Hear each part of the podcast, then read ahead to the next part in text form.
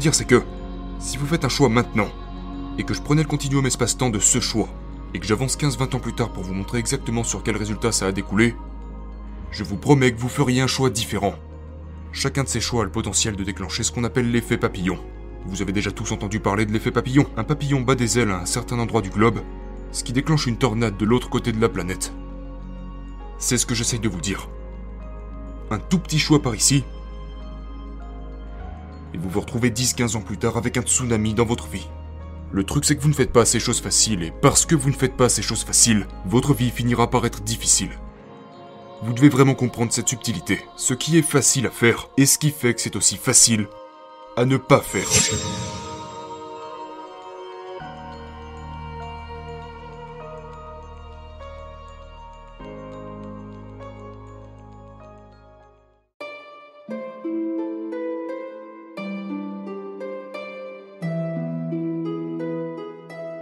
Voici ce dont je veux vous avertir. Il y a des pièges auxquels vous serez confrontés à l'extérieur de cette salle de conférence. Ces pièges sont au sol. À la maison, ces pièges sont au sol. Au bureau, au centre commercial, ces pièges sont au sol. Je veux donc vous les signaler pour que vous puissiez les éviter. Le premier piège, c'est lorsque vous faites un choix. Et ces choix ont des conséquences sur vos résultats. Mais là où les résultats sont invisibles, il ne semble pas que cela ait un quelconque impact. Donc maintenant, vous pouvez faire semblant. Mais je vous promets que tous vos choix ont une importance cruciale. Si j'avais le pouvoir de prendre le continuum de l'espace-temps et de l'effondrer, ce que je veux dire c'est que, si vous faites un choix maintenant, et que je prenais le continuum espace-temps de ce choix, et que j'avance 15-20 ans plus tard pour vous montrer exactement sur quel résultat ça a découlé, je vous promets que vous feriez un choix différent. Par exemple, disons qu'au déjeuner, vous avez choisi le hamburger et les frites. Mais si j'arrivais pour vous dire que la première bouchée de ce burger vous feriez une crise cardiaque, vous perdrez probablement le goût du hamburger très très rapidement. Ou disons que le lendemain matin vous vous réveillez comme ça. Comment devient-on comme ça? Une bouchée à la fois, c'est aussi simple que ça. Maintenant disons que, vous savez, vous sortez avec une amie et vous n'avez jamais fumé. Mais elle vous encourage à fumer, donc vous essayez, vous fumez et vous êtes là genre, Hmm, vous savez, ce n'est pas si mal que ça. Je ne vois pas pourquoi tout le monde dit tant de mal de la cigarette, mais si après avoir fumé cette cigarette, vous vous réveillez le lendemain matin comme ça. Vous ne prendriez probablement pas une autre cigarette. Ou disons simplement, vous savez, vous êtes un adolescent et vous fumez votre première cigarette. Vous êtes à l'arrière de l'école et vous vous sentez comme un rebelle. Vous êtes là, tous vos amis sont autour de vous. Waouh, c'est la classe, non? Vous ressemblez à James Dean. Mais disons que je peux faire un bond dans le temps de 20, 30, 40 ans. Que je peux prendre votre future version de vous-même et la faire parler à votre actuelle version de vous-même. Que pensez-vous qu'elle vous dirait? Ne fume plus une seule cigarette. Mais voyez-vous, pendant quatre décennies, pendant des années et des années et des années, vous n'aviez pas l'impression qu'il se passait quelque chose. On n'aurait pas dit que quelque chose de mal se préparait. Et ce n'est qu'au cours des quatre ou cinq dernières années de votre vie que le dénouement dramatique de ces choix s'est fait connaître. Maintenant, disons simplement que vous avez Promis à votre conjoint de ne jamais vous énerver. Vous êtes comme hmm, je n'ai pas envie de me prendre la tête ce soir. On en reparlera demain matin. Et vous allez dormir dans la chambre d'amis. Sauf qu'un jour, vous vous réveillez avec des papiers de divorce sur la table, à devoir regarder votre petite fille dans les yeux et lui expliquer pourquoi vous n'avez pas réussi à faire un choix différent. Vous voyez, chacun de ces choix a le potentiel de déclencher ce qu'on appelle l'effet papillon. Vous avez déjà tous entendu parler de l'effet papillon. Un papillon bat des ailes à un certain endroit du globe ce qui déclenche une tornade de l'autre côté de la planète. C'est ce que j'essaye de vous dire. Un tout petit choix par ici, et vous vous retrouvez 10-15 ans plus tard avec un tsunami dans votre vie. Que ce soit positif ou négatif. Alors, que faites-vous à ce sujet? Ok? Qu'allez-vous faire à propos de chacun de ces choix que vous prenez? La première chose que vous devez faire, c'est juste de faire preuve de patience même si vous ne voyez pas encore les résultats sur le moment. Vous devez garder à l'esprit que l'effet cumulé a été enclenché. Et chaque nouveau choix que vous faites alimente le processus. Et cela peut prendre jusqu'à 10, 15, 20 ans avant de manifester des résultats. Passons au deuxième piège. Lorsque vous commencez à changer la trajectoire de votre vie, ce changement est très subtil et très, très trompeur. Par exemple, Disons que vous êtes dans un avion à Los Angeles en Californie. Et que cet avion se dirige vers l'aéroport LaGuardia à New York. Maintenant, quand cet avion décolle, son nez est directement pointé vers LaGuardia. Mais si le nez de cet avion se décale de seulement 1 degré au décollage, laissez-moi vous montrer la distance qui le séparera de sa destination une fois arrivé. Il se retrouvera à 240 km de sa destination. Mais maintenant voici ce qui se passe dans la vie des gens.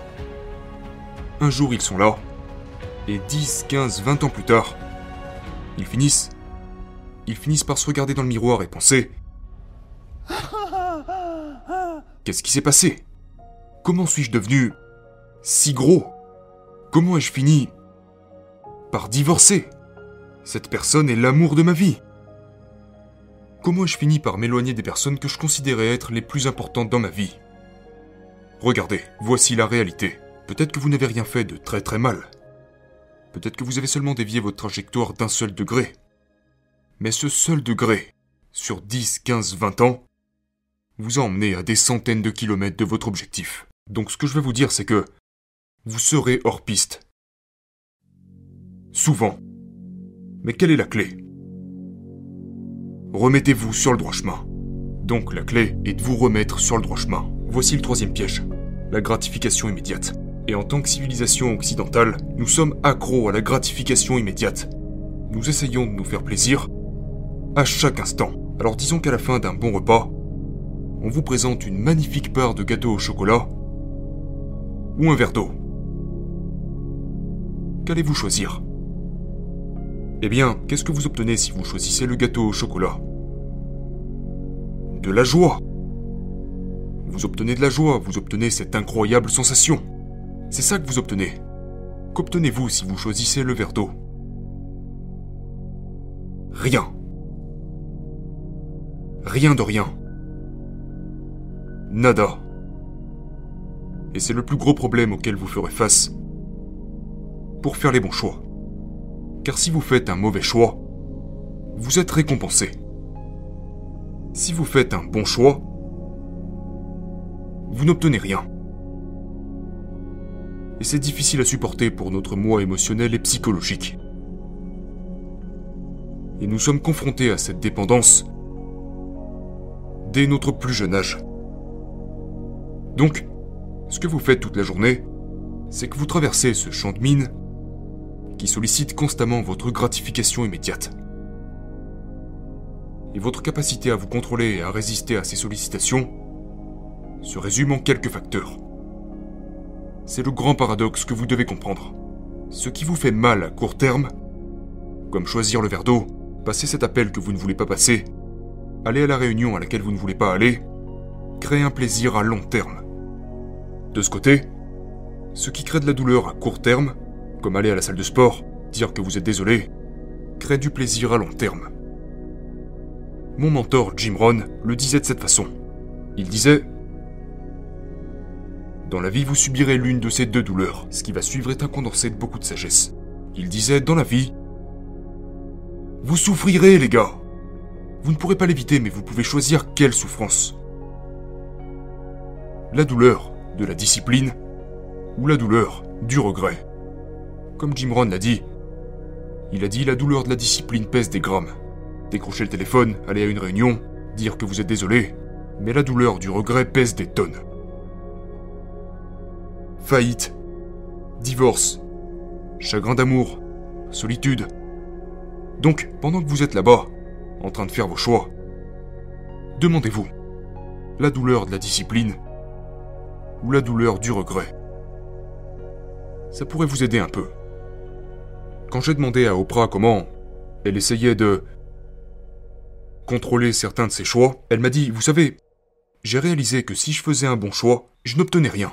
Vous n'avez pas pris la part de gâteau au chocolat, d'accord? Et elle a dit, alors, j'ai décidé qu'à la place, au lieu de ne rien obtenir, je me dis que cette absence de sensation est un miracle, ok? Donc maintenant j'ai cette sensation d'avoir touché un miracle. Elle disait, du coup, si je ne choisis pas la part de gâteau au chocolat, c'est un miracle Et elle disait que son objectif tout au long de ses journées, et de récolter un maximum de miracles. Et à la fin de la journée, j'additionne le nombre de miracles que j'ai réussi à créer. C'est-à-dire compter le nombre de choix positifs que j'ai fait aujourd'hui que je ne voulais pas faire, mais que j'ai fait quand même. Et si vous commencez à agir de la sorte, si vous choisissez la discipline à court terme plutôt que le regret à long terme, alors vous êtes sur la bonne voie. Le dernier piège est que ce qu'il faut faire pour réussir, et tout ce dont je vous ai parlé ici, est facile à faire. Le véritable processus du succès est facile à suivre. Mais émotionnellement, c'est très difficile. Mais le processus en soi est facile. C'est facile de manger une pomme par jour, de faire le tour du pâté de maison pour être en forme. De retourner dire que vous êtes désolé pour créer de la magie dans vos relations, de décrocher le téléphone et de passer des appels téléphoniques, écrire des lettres de remerciement, boire des verres d'eau, tout ça est facile, mais voilà le problème. C'est aussi facile à ne pas faire. Parce que ce qui est facile est aussi facilement ignoré. Le truc c'est que vous ne faites pas ces choses faciles, et parce que vous ne faites pas ces choses faciles, votre vie finira par être difficile. Vous devez vraiment comprendre cette subtilité, ce qui est facile à faire et ce qui fait que c'est aussi facile à ne pas faire. J'ai une question pour ce public intelligent. Qu'est-ce que les gens qui réussissent et qui échouent ont en commun? Voici ce qu'ils ont en commun. Ils détestent tous les deux faire ce qu'il faut pour réussir. Mais le truc c'est que ceux qui réussissent le font quand même. Voyez-vous, pensez-vous que j'aime me lever à 5h du matin, quitter le lit dans lequel se trouve ma magnifique épouse, pour aller enfiler mes chaussures de course, et aller courir le matin dans le froid et l'obscurité? Bien sûr que non, je n'aime pas ça. Est-ce que j'aime à la fin d'une longue et dure journée aller à la salle de sport pour pousser de la fonte? Au milieu d'un tas de mecs poilus en sueur Je n'aime pas faire ça. Dans le feu de l'action avec ma femme, quand cette fois, Peut-être juste cette fois, quand je sais que je sais que j'ai raison. Est-ce que vous pensez que j'aime dire Chérie, tu as raison, je suis désolé. Non, non, non, je n'aime pas faire ça. Mais donc pourquoi est-ce que je fais ces choses? Parce que c'est ce qu'il faut pour réussir. Vous voyez Je pense que les gens qui échouent peuvent trouver très inspirant d'apprendre que les gens qui réussissent détestent aussi ce genre de choses. Mais le truc c'est qu'ils le font quand même. Une fois j'entrais tout juste à la salle de sport il y a quelques mois, et pendant que j'étais en train de valider ma carte, la personne qui était à l'accueil m'a fait un signe de la main et m'a dit Hé, amusez-vous bien Je me suis arrêté net et j'ai dit Quoi? C'est censé être amusant Vous pensez que je viens ici pour m'amuser? Je déteste cet endroit, et j'ai détesté chaque séance que j'ai faite dans cette salle. Et elle m'a dit Mais pourtant vous êtes souvent ici, ça ne vous plaît pas? J'ai dit Non, je déteste ça. Mais je viens ici pour la discipline. Mohamed Ali, l'un des plus grands champions du monde de la boxe, ok? Il a dit J'ai détesté chaque séance que j'ai jamais eue dans toute ma carrière. Mais j'ai adoré être champion du monde. Vous voyez, vous n'avez pas à aimer faire des appels de prospection. Vous n'avez pas à aimer venir à une réunion. Vous n'avez pas à aimer quoi que ce soit, mais vous devez le faire. Quand même. Et quand vous le ferez, vous vous démarquerez du reste du monde. Donc oubliez le fait que vous avez besoin d'aimer ça.